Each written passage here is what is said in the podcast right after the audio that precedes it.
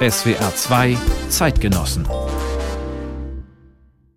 Am Mikrofon ist Christine Hartauer und zu Gast ist der Autor Tian Siller. Schön, dass Sie hier sind. Herzlich willkommen. Dankeschön. Danke für die Einladung. Tian Siller, Sie leben in der schönen Pfalz in Kaiserslautern. Geboren sind Sie aber in Sarajevo. Dort haben Sie als Kind den Krieg erlebt. Im April 1992 wurde Sarajevo belagert und stand daraufhin unter ständigem Beschuss. 1994 sind Sie dann mit Ihrer Familie nach Deutschland geflohen. Da waren Sie zwölf Jahre alt. Die Geschichte ihrer Kindheit und wie Sie auch selbst sagen, ihres Krieges, die verarbeiten Sie auch in Ihren Büchern, zum Beispiel in Ihrem Debütroman Tirchen Unlimited, aber besonders in Ihrem letzten Buch Radio Sarajevo, ein autobiografischer Text. Was Krieg also mit Menschen macht, vor allen Dingen mit Kindern anrichtet, das haben Sie als Kind selber erfahren. Erinnern Sie sich noch an den Moment, als der Krieg da war in Sarajevo? Ja, ich erinnere mich natürlich sehr gut an den Ausbruch, an den Tag, als die ersten Bomben auf die Stadt fielen. Das ist auch mein Einstieg in Radio Sarajevo in das Buch. Ich erinnere mich dann aber auch, dass es so ein fließender Übergang war, dass nach und nach immer mehr so das Bewusstsein zu uns durchdrang, das sind nicht bloß Unruhen, das ist ein richtiger Krieg. Und am Anfang gab es die Hoffnung ähm, bei den meisten Erwachsenen, würde ich sagen, dass das Ganze bald vorbei sein würde, vielleicht in einer Woche und dann kommen alle zur Besinnung und es gibt Friedensverhandlungen. Und dann dauerte das Ganze bis 1996. 30 Jahre später herrscht wieder Krieg in Europa. Heute sind es zwei Jahre, seit dem 24. Februar 2022. Wie werden Jugendliche sich an Russland Angriffskrieg gegen die Ukraine erinnern? Ukrainische Jugendliche ja. meinen Sie? Ja, ich vermute ähnlich wie ich. Natürlich ist jeder Krieg in seinen Gegebenheiten anders. Ähm, was wir in Sarajevo erlebt haben, war eine Belagerung. Die bringt natürlich Besonderheiten mit sich. Die Tatsache, dass es bei uns keinen Strom gab, keine Versorgung, Hungersnoten, solche Sachen. Doch heute sind zum Beispiel solche Waffen wie Drohnen im Einsatz. Die bringen ganz natürlich eigene Aspekte mit sich, eigene Unsicherheiten, eigene Ängste. Ich denke aber, was meine Erfahrung mit der der ukrainischen Jugendlichen einen wird, ist, ja, so ein Verlust an, an Vertrauen in die Ordnung der Dinge, sage ich mal. So habe ich den Krieg verlassen mit so einem ständigen Argwohn dem Frieden gegenüber und einer ständigen Angst, dass gleich wieder der nächste Krieg ausbrechen könnte, ob jetzt in Deutschland oder als ich in England lebte dort.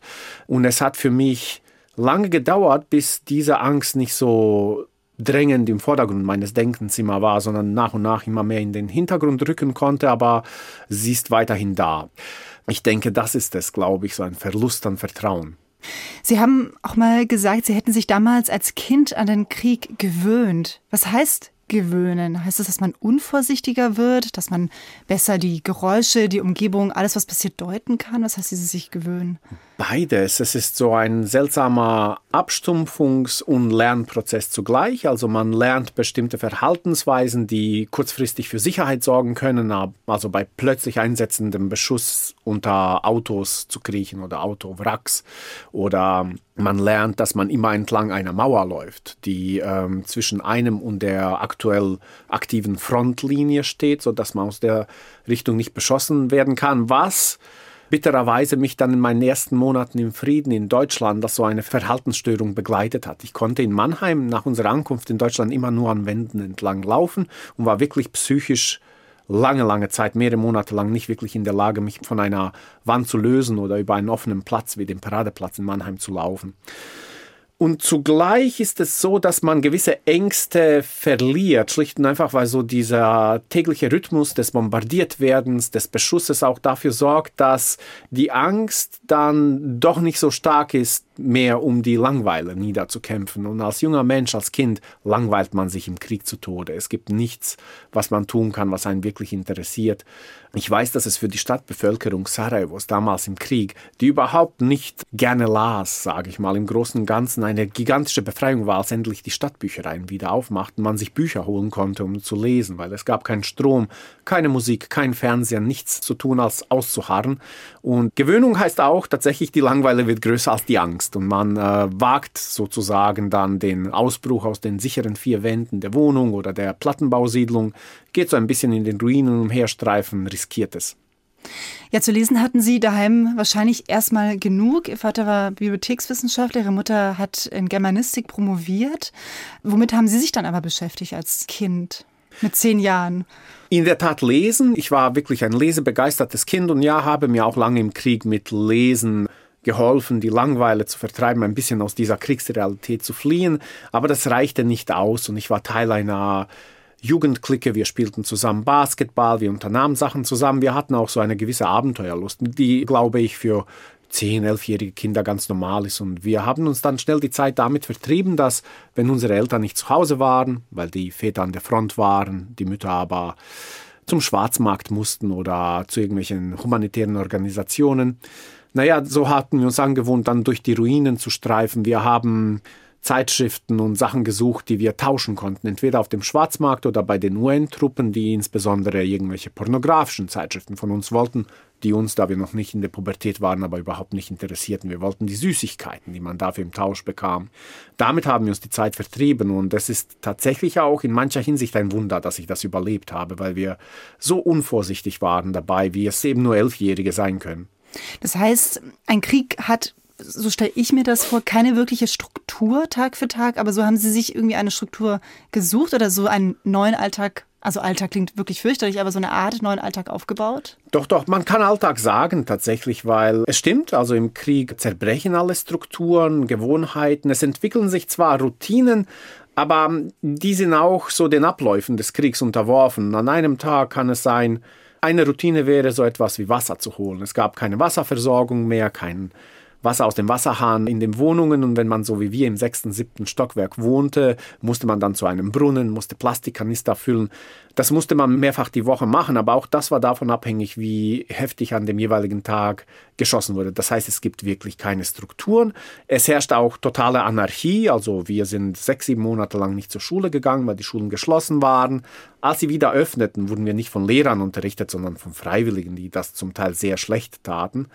Und so haben wir uns eine Struktur geschaffen, eine Beschäftigung gesucht und auch wenn sich das vielleicht ein bisschen melodramatisch anhört, so etwas wie einen Sinn gesucht. Es gab auf einmal es gab auf einmal ein Ziel, das war so dieser, dieser sinnliche Genuss von Süßigkeiten. Wir hatten keine und Kinder mögen nun mal Süßigkeiten und wir aßen wirklich die tristesten Sachen, tagelang nur gekochte Nudeln. Skorbut war unterwegs in der Stadt, einfach weil wir uns so schlecht ernährten. Und wir wussten aber, wenn wir in die Ruinen gehen, wenn wir ein paar Sachen zum Tauschen finden, bekommen wir vielleicht Gummibärchen oder einen Schokoriegel. Man hatte auf einmal eine Struktur, ein Ziel, einen kleinen Sinn in dieser sinnlosen, furchtbaren Anarchie des Kriegs. Hm, und Sie mussten sich als Kinder auch sehr viel um sich selbst kümmern. Sie hatten es ja vorhin beschrieben, ja. die Väter oft an der Front im Krieg, die Mütter waren irgendwie beschäftigt damit, Lebensmittel aufzutreiben. Wird man da schneller erwachsen? Komischerweise nicht. Also ich jedenfalls bin es nicht. Meine Freunde, für die kann man sagen, dass sie relativ früh dann in die Pubertät kamen, was sich aber keineswegs in erwachsenen Verhaltensweisen äußerte. Vielmehr fingen viele von ihnen an, Drogen zu nehmen sehr früh. Sie fingen an, Kleber zu schnüffeln, auch um die Langweile des Kriegs zu vertreiben. Sie fingen an zu stehlen auf dem Schwarzmarkt, solche Sachen. Kindlich blieben wir aber alle in unseren Bedürfnissen. Wir hatten alle weiterhin diese Bedürfnisse nach so kleinen sinnlichen Reizen wie Süßigkeiten, wie ein bisschen Spiel, ein bisschen, ein bisschen Trost, ein bisschen Zärtlichkeit, Comics lesen, sich äh, freuen, dass mal für eine halbe Stunde Strom rationiert wird, damit man im Fernsehen ein paar Bilder sieht, vielleicht den Ausschnitt eines Films. Und ich kam in Deutschland an, absolut kindlich und meine, wie soll ich das am besten ausdrücken? Es gab so eine Art Entwicklungsverzögerung bei mir. Also ich merkte auch in Deutschland dann so, kam die achte Klasse oder die neunte Klasse und meine Schulkameraden fingen schon an, Abstand zu nehmen von Spielzeug. Sie spielten nicht mehr mit so Legos oder so. Ich tat es weiterhin aber, so auch in der Pubertät, um gewissermaßen etwas nachzuholen, was mir im Krieg verloren gegangen war. Sie beschreiben das auch in Ihrem neuesten Buch, Radio Sarajevo, dass Ihre Freunde dann sich doch irgendwann angefangen haben, für die Pornoheftchen zu interessieren, ja, die sie ja. vorher aufgesammelt haben oder gesucht haben, um eben bei den Blauhelm-Soldaten dieses Material gegen Süßigkeiten zu tauschen. Sie hatten das beschrieben. Und ihre Freunde von einem Tag auf den anderen kommt es ihnen vor, interessieren sich auf einmal für die Bilder, die in diesen Heftchen drin sind. Sie nicht. Sie hinkten da wohl etwas hinterher, wenn man ja. das so sagen kann.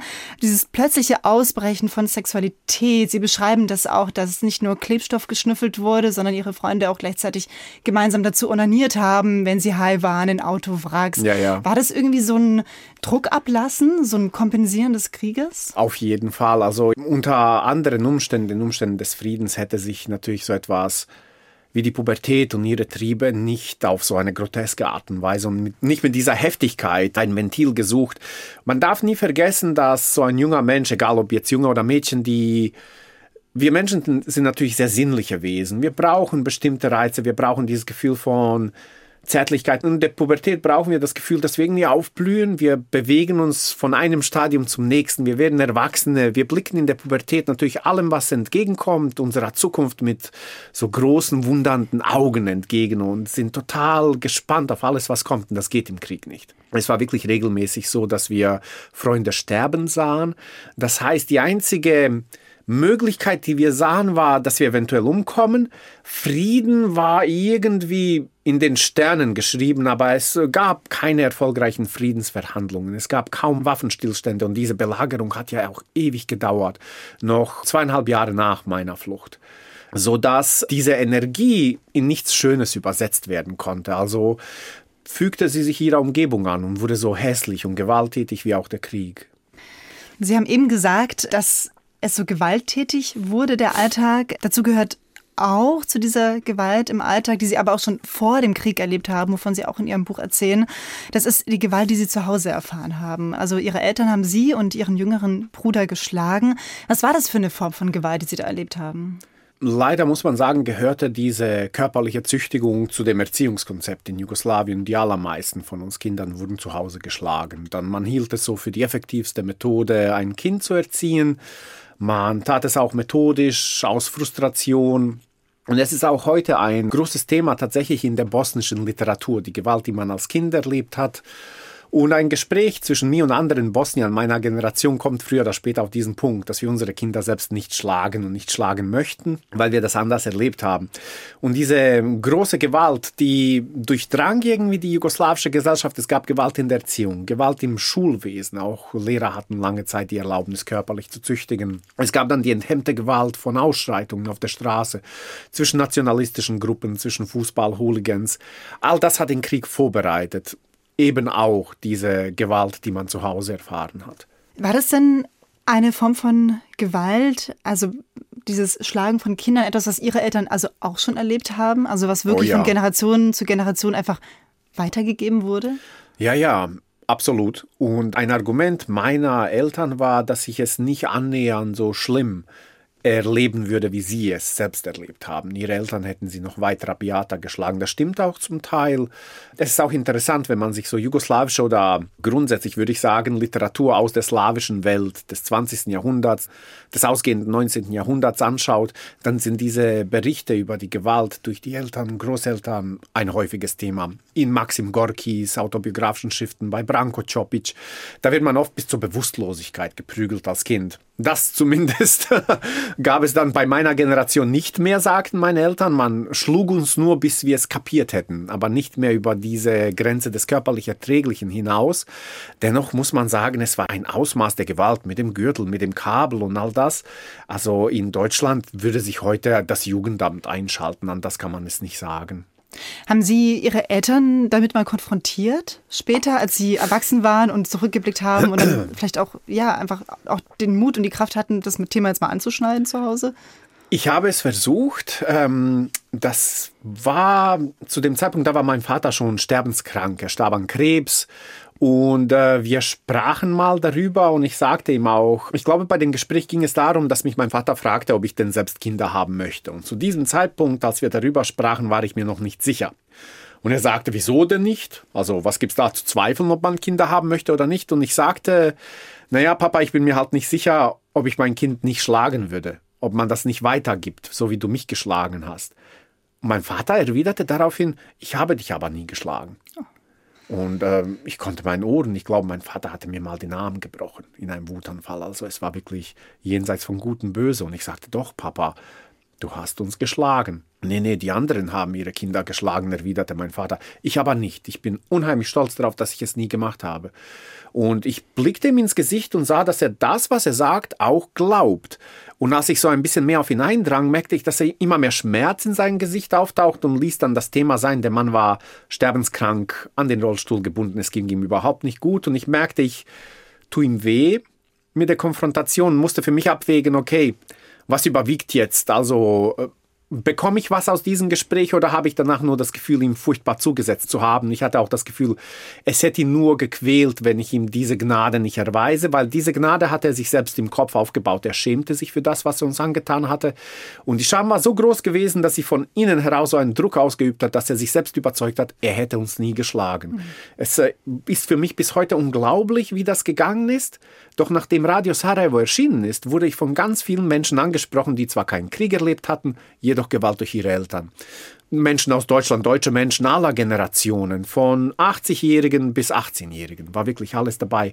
Und mehrere berichteten mir, bei ihren Eltern sei es genauso gewesen, dass die dann später schlicht und einfach geleugnet haben, die Kinder geschlagen zu haben, weil ich glaube, ein Mensch, der ein Gewissen hat, der muss sich später so mit der Frage auseinandersetzen, wie konnte ich das tun? Weil ein Kind, dieser kleine Körper und dann tut man diesen kleinen Körperchen diese Gewalt an. Also das erträgt ein menschliches Gewissen nicht ohne weiteres. Also fängt man an, sich einzureden, dass das nie passiert ist. Also hm. man, man schafft sich eine neue Realität. Und so war das bei meinem Vater. Es gab also für mich kein klärendes Gespräch, aber immerhin diese Erkenntnis darüber, dass es meinem Vater wohl wirklich furchtbar leid getan haben muss ein, ein, geringer Trost, was will man machen, aber immerhin, immerhin mhm. besser als nichts, finde ich. Mhm. Also es war dann für Sie auch gut. Es war für mich gut. Ich bin, äh, ich habe äh, schwer daran gearbeitet, kein nachtragender Mensch zu sein. Für mich war es wichtig, dass mein Vater, da er schwer krank war und ich war ja lange, lange Jahre an seiner Pflege beteiligt, äh, dass wir im Reinen auseinandergehen. Ich wollte ihm auch nichts nachtragen. Ich, ähm, das hört sich groß an, wenn man da sagt, ich habe ihn verziehen, aber das hatte ich wirklich. Es war für mich mhm. okay. Wir hatten zueinander gefunden ich sah, dass er sich schämte und ich finde, ich finde, das äh, sagen ja alle, alle Religionen, also so diese aufrichtige Scham, wenn ein Mensch sie zeigt, das ist dann gut, dann, dann kann man auch verzeihen. Und das war auch bei mir so. Sie haben gerade gesagt, dass Sie da bei diesem Gespräch mit Ihrem Vater sich nicht sicher waren, ob Sie Kinder haben möchten, ähm, weil Sie eben Angst haben, diese Gewalterfahrungen weiterzugeben. Sie sind mittlerweile Vater einer Tochter. Ja. Wie haben Sie das jetzt so für sich irgendwie entschieden oder beschlossen, da mit diesem Gewalterbe damit umzugehen? Ja, das war die große Angst. Was passiert, wenn ich Vater werde? Also werde ich die Art von Vater sein, der äh, seine Frustration zäumen kann, der sie nicht am Kind auslässt, oder werde ich so jemand sein wie mein Vater, der in seinen Wutanfällen wirklich zugeschlagen hat. Aber als die Kleine da war, stellte ich fest, dass ich überhaupt keinen Gewaltimpuls habe. Auch natürlich ist es frustrierend, wenn Kinder die ganze Nacht weinen, weil sie krank sind und Breakdance machen, wenn man sie wickeln will. Aber in mir kommt nie dieser, dieser Impuls, sie zu schütteln, sie anzuschreien, gar nicht. Überhaupt nicht. Und ich merkte dann, es ist nicht so, wie ich es mir vorgestellt hatte, dass es so ein Gift ist, das für immer im eigenen Körper bleibt eigentlich. Wenn man sich intensiv selbst damit beschäftigt und für sich selbst sich eine Rolle vornimmt, dann kann man sich auch daran halten. War das für Sie ein Prozess, diesen Panzer aufzubrechen? Oh ja. Ja, ja, ich habe jahrelang wirklich Kampfsport zum Beispiel gemacht, weil das ähm, so eine Art selbsttherapeutischer Versuch war, wieder Autonomie über den eigenen Körper zu erlangen. Also einerseits diese Unsicherheit eines Kindes, das geschlagen wird, so dieses Ausgeliefertsein abzulegen, das war so blöd es sich anhört, durch Kampfsport, durch Boxen, Ringen, war das auf einmal möglich, sich zu sagen, ich bin stark, ich kann darüber entscheiden, wer mit mir was machen möchte, körperlich. Und es ist natürlich bizarr, dass man mit 20 diese Entscheidung treffen muss, wegen Sachen, die einem die man erfahren hat, als man sechs, sieben, acht Jahre alt war. Aber es war für mich ein wichtiger Schritt. Und dann später spielte natürlich auch Kunst und Literatur eine große Rolle. Das mit dem Kampfsport, das war unbewusst. Es war einfach so ein Bedürfnis, dem ich folgte. Und ich hatte auch Spaß an der Bewegung, am Wettkampf. Die Kunst war dann ein, ein sehr bewusster Reflexionsprozess. Über Gewalt schreiben, über sich schreiben, darüber nachdenken, was es mit einem gemacht hat. Das war dann der zweite Schritt, sich bewusst damit auseinanderzusetzen, diese Sachen irgendwie für sich verpacken und weglegen zu können.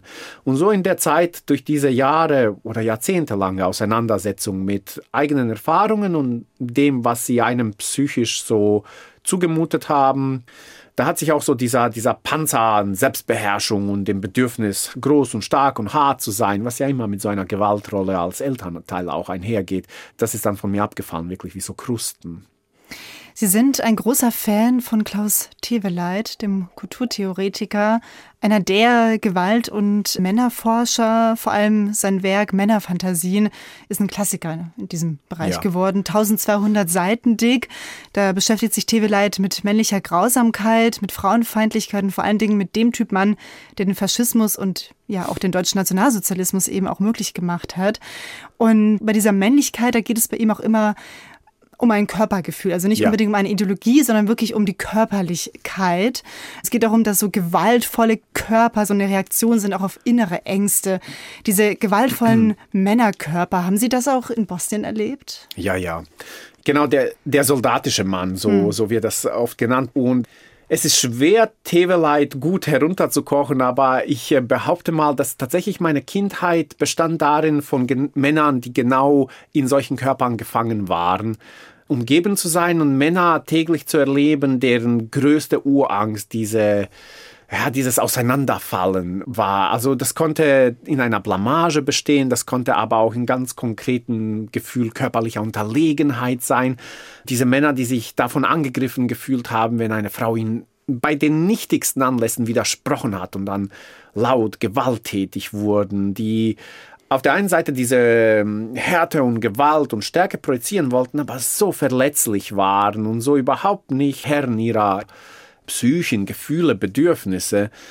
Kinder lernen ja am Modell. Das heißt, für mich war das lange Zeit die Idealvorstellung dessen, wie ein Mann zu sein hatte. Und das musste ich nach dem Krieg für mich selbst aufarbeiten, verdauen.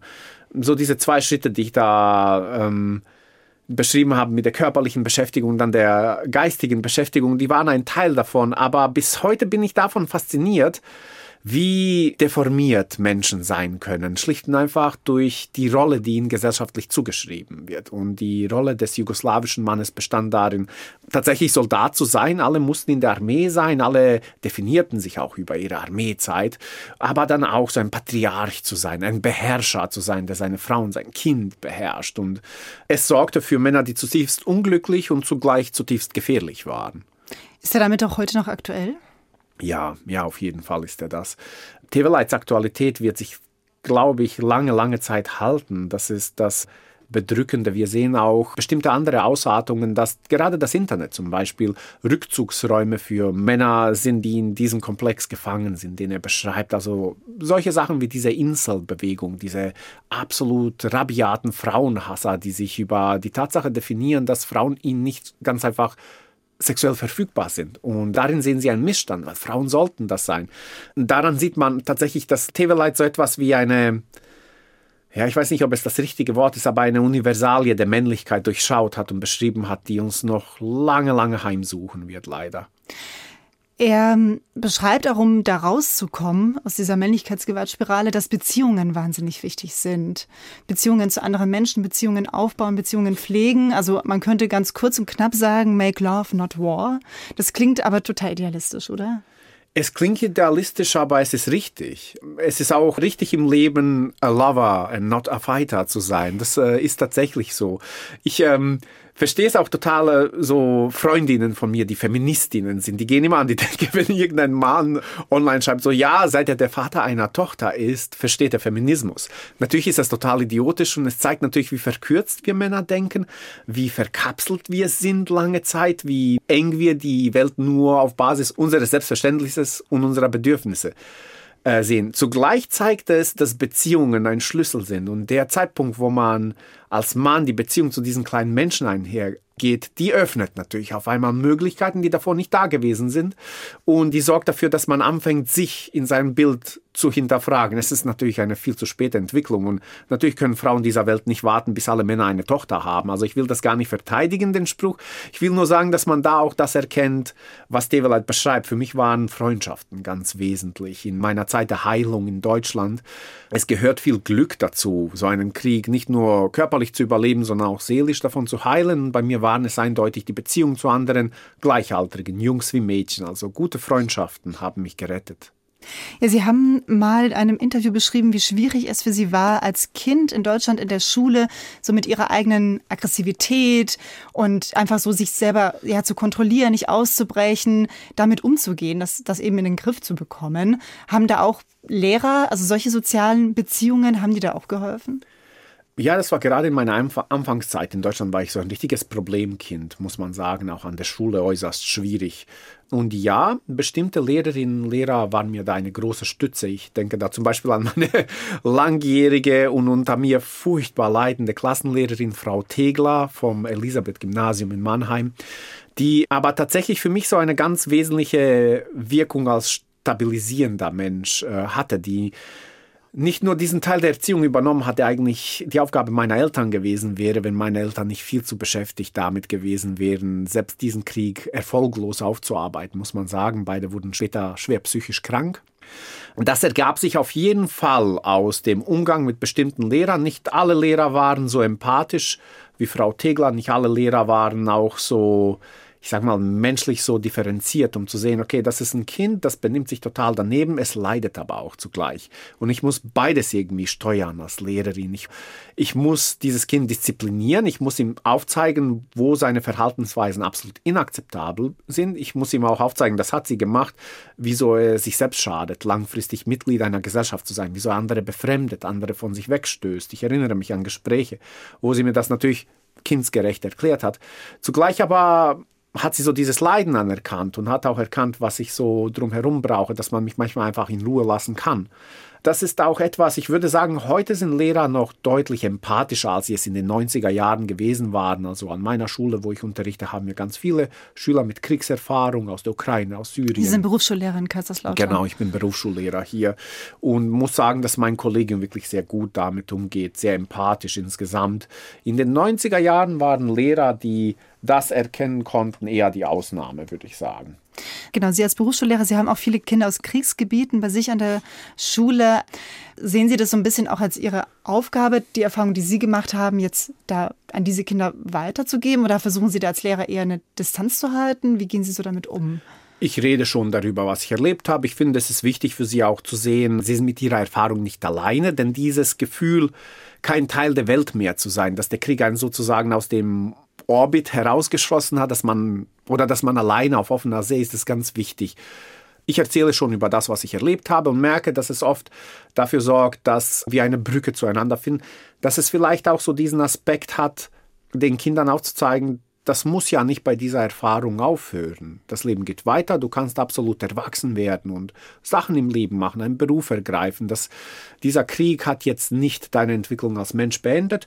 Und ich denke, es ist auch wichtig, dass die Kinder das Gefühl haben, dass bestimmte Erfahrungen, die sie gemacht haben, mich nicht befremden würden. Also zu viel Distanz ist finde ich im Lehrerberuf genauso schädlich wie zu viel Nähe. Man darf den Leuten auch nicht auf die Pelle rücken, aber man muss mit der eigenen Biografie konstruktiv umgehen. Man muss auch keinen Krieg dazu erlebt haben. Ich denke, die besten Lehrer sind diejenigen, die auch als Menschen vor der Klasse stehen und sich öffnen, sich für die Bedürfnisse der anderen öffnen und auch mal den Lehrplan beiseite schieben, wenn sie merken, es gibt ein Gesprächsbedürfnis, es gibt ein Bedürfnis der Kinder mal Mitgefühl und Empathie zu spüren.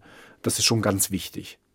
Tian Silla, Ihr Name ist ein Pseudonym. Silla bedeutet im Bosnischen Gewalt, Kraft, Macht. Warum gerade dieses Wort? Wir haben jetzt gerade so viel über Gewalt gesprochen, über Männlichkeit und das alles, wie Sie das versucht haben, eben auch abzulegen, die Panzerung aufzubrechen. Wieso dann gerade dieses Wort als Nachname? Ja, weil es ist so ein doppeldeutiger, ein ambivalenter Begriff in der bosnischen Sprache. Es bedeutet eben tatsächlich diese Gewalt, die körperliche Gewalt, bedeutet aber auch Stärke ähm, oder Kraft. Also es hat eine sehr negative und eine sehr positive Konnotation. Ich spürte schon früh, dass das irgendwie mein Sujet ist. Das ist das Thema, an dem ich mich für die nächsten paar Jahre auch abarbeiten werde. Einfach weil es sich aus meiner Biografie so ergeben hat. Und ich dachte, irgendwie ist es ein cooler Name und ich mochte auch den Klang. Es ist so ein kurzer Klang, der schwer zuzuordnen ist, auch so, ich sag mal, ethnisch schwerer als mein sehr gewöhnlicher auf Itch endender bürgerlicher Name. Mm, es ist natürlich auch immer so ein Abwägen, wie man sich denn nennen möchte, wenn man sich einen Künstlernamen gibt. Und ich wollte nicht unbedingt so schnell mit so einer Balkanliteratur assoziiert werden, weil die sehr spezifisch und äh, Radio Sarajevo entspricht ja auch nicht. Radio Sarajevo ist nicht so romantisierend, würzig oder sentimental oder so.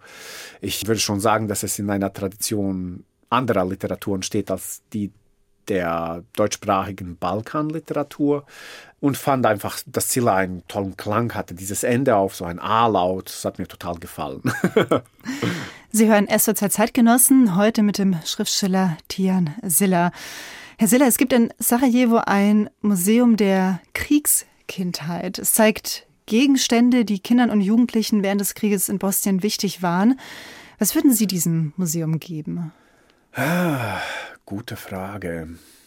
Ich würde Ihnen vermutlich entweder das kleine rote Radio geben, äh, das meine Freunde und ich immer genutzt haben, um Musik zu hören ähm, im Krieg, wo wir immer auf der Suche nach Batterien waren. Oder ich würde ihnen mein damaliges Mäppchen geben, in dem meine Malstifte waren, weil ich so gerne gezeichnet habe im Krieg. Eine dieser beiden Sachen.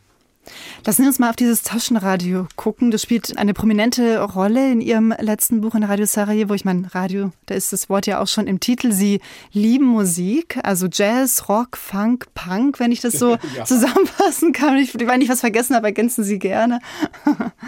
Und ich glaube, als Kind war Ihnen besonders englischsprachige Musik super wichtig. Wichtiger als heimatliche Volksmusik, was man vielleicht auch verstehen kann, besonders als Kind. Aber warum gerade so diese englischsprachige Musik und Popkultur? Das ist eine gute Frage. Wir waren als Kinder relativ westlich orientiert. Wir spürten, dass dieser jugoslawische Kommunismus seine letzten Atemzüge tat. Und es war einfach cool, sich westlich zu orientieren. Heavy Metal war so das Genre der 80er Jahre. Wir waren alle gigantische Heavy Metal Fans und Rockmusik Fans.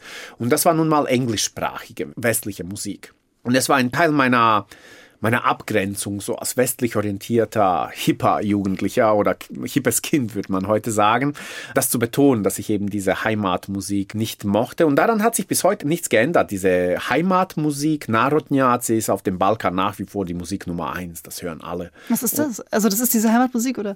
Ja, das ist so, es gibt auch den Begriff Turbofolk. Das ist so eine ganz bizarre, schwer zu erklärende Mischung, aber am ehesten kann man sich vorstellen, ähm, es ist die Art von Schlager wie, wie heißt der, Mickey Krause oder mhm. so. So Ballermann-Schlager mhm. mit sehr heimatlichen Texten, die in so einem jodelnden Ton vorgetragen werden. Also ich finde es unerträglich. Mir gibt das nichts.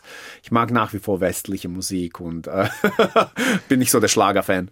War das dann auch so ein Zufluchtsort? Also haben, haben Sie sich damit dann auch so weggeträumt beim oh, ja. Hören der englischen Musik? Genau. Also auch der Titel des Buchs Radio Sarajevo. Ein Radio die Funkwellen, die Musik, die man aus dem Frieden hörte, wenn man so einen italienischen Radiosender fand oder einen deutschen.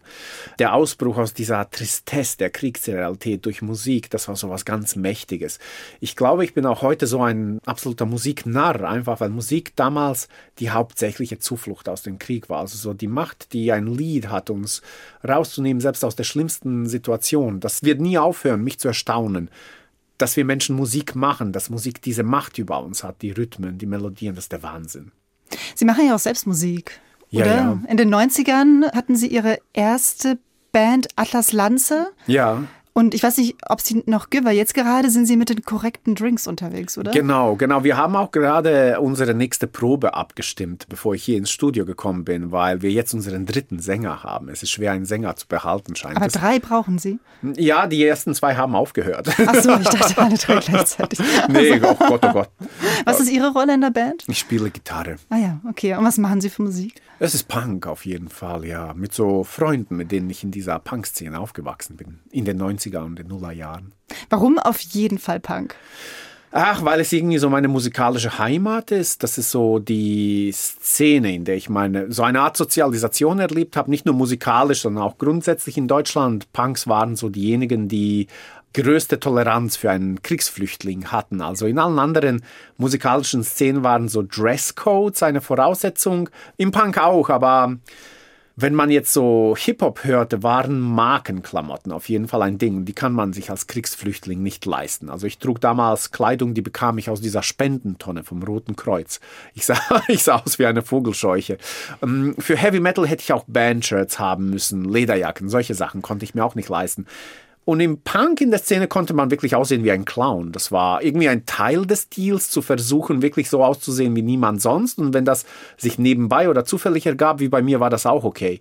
Das heißt, äh, das war die einzige Szene, in der ich aussehen konnte, wie ich wollte und in der ich mit meinen Verhaltensweisen überhaupt nicht negativ auffiel, weil es im Punkrock sehr gewöhnlich ist, dass äh, ich würde sagen 60 Prozent der Menschen komplett schräg sind in ihren Verhaltensweisen. Genau, und ich bin der Musik und der Szene unter Anführungszeichen bis heute sehr verbunden. Okay, also Mode und Musik, das war dann und die Menschen. Das ja. war dann sozusagen der, der Dreiklang, der sie zum Punk geführt hat. Sie sind sehr aktiv auf Instagram. Da schreiben sie über Musik, über Mode, über Politik, über Themen. Sie machen Witze, sie machen sehr viele Witze, Sprachwitze auf Instagram. Das ähm, ja, ja. scheint zum Leidwesen aller, die mir folgen. ähm, und sie haben einmal, das habe ich ähm, mit großem Interesse gelesen, gesagt, warum sie keine große Liebe für die Band hegen, die das deutsche Feuilleton wahnsinnig gerne mag, nämlich Tokotronic. Ach ja, die Geschichte ist auch wirklich gut. Ich erzähle sie gerne nochmal. Mein allererstes Konzert in Deutschland war ein Tokotronic-Konzert und da war ich vielleicht also ich war noch kein volles Jahr in Deutschland und Klassenkameraden, die eindeutig keine Punks waren, fragten mich aus Mitleid, ob ich mitwolle auf dieses Konzert und ich sagte ja und ich dachte Wahnsinn, ich werde ein richtiges Rockkonzert erleben. Ich erinnerte mich an das letzte Konzert, das ich vor dem Ausbruch des Kriegs gesehen hatte. Da war ich mit meinem Vater auf einem Tina Turner Konzert gewesen in Zagreb und das war der helle Wahnsinn. Also Tina Turner auf der Bühne, die war wirklich genauso, wie man sich vorstellt. Es war live eingesungen, sie hatte eine Präsenz, die Band war perfekt tight. Also es war der Wahnsinn. Ich dachte, das ähm, mit diesen Tokotronik-Jungs wird bestimmt genauso gut. War es dann nicht. Also die Band kam auf die Bühne und das äh, Publikum schrie, jubelte vor Freude und das Erste, was der Sänger sagte, war, an eurer Stelle würde ich nicht so laut schreien. Wer laut schreit, hat meistens Unrecht. Und ähm, es war, als hätte jemand die Luft rausgelassen aus einem Ballon. Also das Publikum schrumpfte, sank gemaßregelt zusammen. Die Band fing an zu spielen. Der Schlagzeuger verspielte sich auch direkt. Das konnte ich damals schon hören. Und ich dachte, das ist nicht so, wie ich es mir vorgestellt habe. Das ist nicht Rockmusik. Also hier wird auch keine so, wahrscheinlich war es auch das akademische Anliegen der Band, genau diese hedonistische Selbstauflösung äh, zu unterbinden, die man so mit dem Besuch eines Live-Konzerts verbindet. Ich fand, es war der größte Antiklimax meines Lebens. Ich dachte, jetzt geht mein Leben im Frieden los, ich gehe jetzt auf Konzerte, ich werde es genießen. Und nichts davon fand statt. Die Band verachtete ihr Publikum. Naja, die Band benahm sich so wie meine Lateinlehrerin in der Schule letztendlich. Das Publikum war auch danach irgendwie entmutigt. Es gab nicht so richtig Stage-Diven, was ich unbedingt hatte machen wollen und so Sachen, sondern man schunkelte so ein bisschen hin und her und ich ging total niedergeschlagen nach Hause. Und wenig später wurde ich aber vom Punker-Freund auf mein erstes Punk-Konzert mitgenommen, bekam dort genau das, was ich gewollt hatte. Also Anarchie eine vollkommene Auflösung. Es war unfassbar laut und die Band stand nicht auf einer Bühne, sondern stand selbstbewusst vor der Bühne, auf dem Boden, zwischen den Leuten. Der Sänger rannte zwischen uns hin und her und fasste alle an und man wurde hin und her geschubst und unerwartet plötzlich in die Luft gehoben. Es war dann das, was ich gesucht hatte. So wurde nichts aus Tokotronik und mir. Die Musik ist Ihnen geblieben und Sie haben sich auch der Schriftstellerei gewidmet. Ganz neu, sogar ein neues Genre, das Sie eingeschlagen haben. Gerade ist von Ihnen ein neues Buch erschienen, ein Kinderbuch, das Sie gemeinsam mit Ihrer Frau Lena Schneider geschrieben haben. Das heißt Lila Leuchtfeuer. Woher kam der Impuls, jetzt eben so als Schriftsteller so einen ganz neuen Bereich ähm, einzuschlagen? Tatsächlich vom Ablauf her war das so, das Lila Leuchtfeuer hatten wir vor Radio Sarajevo geschrieben während der Pandemie. Es äh, war ein Projekt der großen Langweile dieser Lockdown-Zeit damals und ich äh, hatte schon immer Lust, mal so ein Projekt mit meiner Frau zusammen zu machen, weil so Schreiben ist ein einsames Geschäft. Man sitzt da alleine an seinem Rechner oder mit seinem Heft und schreibt da irgendwas und danach ist man oft so richtig erschöpft auch ein bisschen, hat aber auch viel Zeit in der Einsamkeit verbracht und ich hatte schon immer Lust, was mit meiner Frau zusammen zu machen. Wir unternehmen ja auch wirklich unser ganzes Leben zusammen und ich wusste, dass sie gut schreiben kann. Wir hatten ja auch zusammen studiert und hatte gesagt, komm, wir probieren mal was ganz anderes. Ich habe auch keine Lust, jetzt so ein Erwachsenenbuch zu schreiben. Wollen wir nicht was für Kinder schreiben?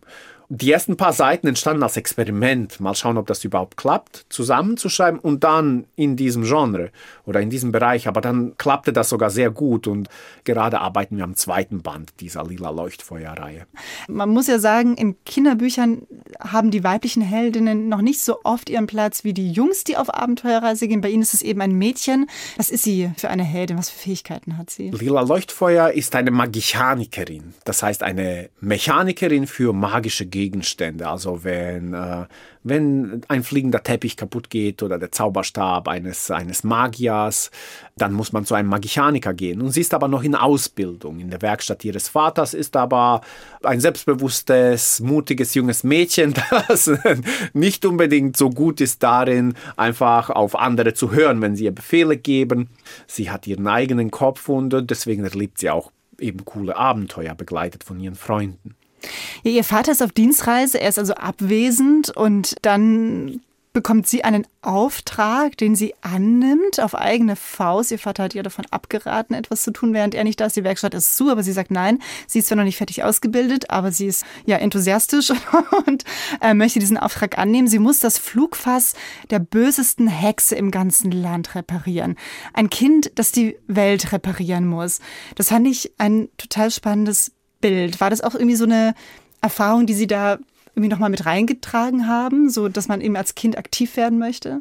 Genau, dass man als Kind eben nicht ausschließlich dieser, wie soll ich sagen, dieser kleine Gegenstand sein möchte, dem einfach Anweisungen gegeben werden, der allen Anweisungen Folge zu leisten hat, sondern dass man als Kind einen eigenen Willen hat, eine Lust auf Abenteuer und auch äh, gewisse Fähigkeiten und Kompetenzen, die man sehr wohl einsetzen kann. Und Lila Leuchtfeuer steht stellvertretend für dieses Kind, dieses Kind, das so eine ganz starke Lebensenergie mitbringt, einen Lebensmut. Und das Kind, das reparieren möchte. Also ich fand genau. dieses Bild des Reparierens auch total stark. Genau, ich wollte auch, ähm, oder wir, Lena und ich hatten früh in unseren Gesprächen beschlossen, auf keinen Fall so einer dieser, wie soll ich sagen, keiner dieser Jungs, die Feuerbälle schießen oder mit einem Schwert gegen Drachen kämpfen. Nichts, äh, nichts, das schon so ausgelatscht ist. Wir wollten eine junge Heldin und dann wollten wir auch keine Heldin, die irgendwie wie soll ich das sagen, so aggressive kämpferische Fähigkeit mitbringt, sondern sie ist eine Magichanikerin. Sie repariert und ihre Abenteuer bestehen auch darin,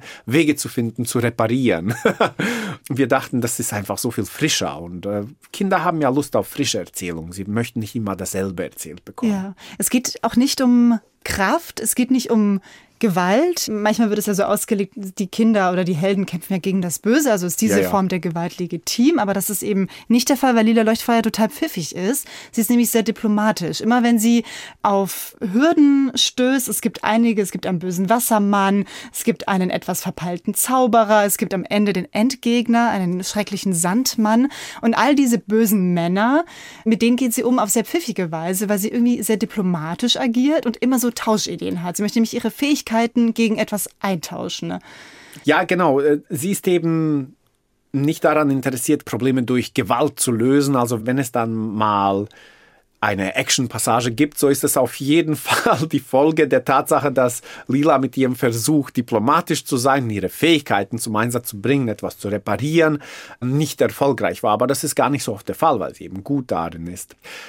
Wir hatten uns auch während des Schreibens gefragt, wie das funktionieren, weil Kinderliteratur über die letzten Jahre hinweg natürlich auch immer gewalttätiger geworden ist. Also in fast allen Reihen wird einfach geprügelt und geschossen und äh, am Ende ist am Ende ist immer jemand äh, überwältigt worden und wir dachten uns, Möchten Kinder aber wirklich immer wieder dieses ein und dieselbe Kampfszene erzählt bekommen oder möchten sie nicht wirklich ein ganz neues, originelles Abenteuer hören, das dennoch spannend ist? Spannender sogar so der übliche Kampf mit Zauberstäben. Hm, und der übliche Kampf Schwarz gegen Weiß? Ja, genau. Schwarz gegen Weiß, gut gegen böse, du musst die Welt retten, immer und immer wieder. Meinen Sie, es bräuchte mehr lila Leuchtfeuer auf der Welt? Ja, auf jeden Fall. Ich, äh, da bin ich auch. Wir hatten ja vorhin gesagt, dieser eine Spruch ist so idealistisch, aber auch da bin ich wirklich Idealist und muss sagen, die Welt könnte viel davon lernen, wenn sie auf Kinder hören würde.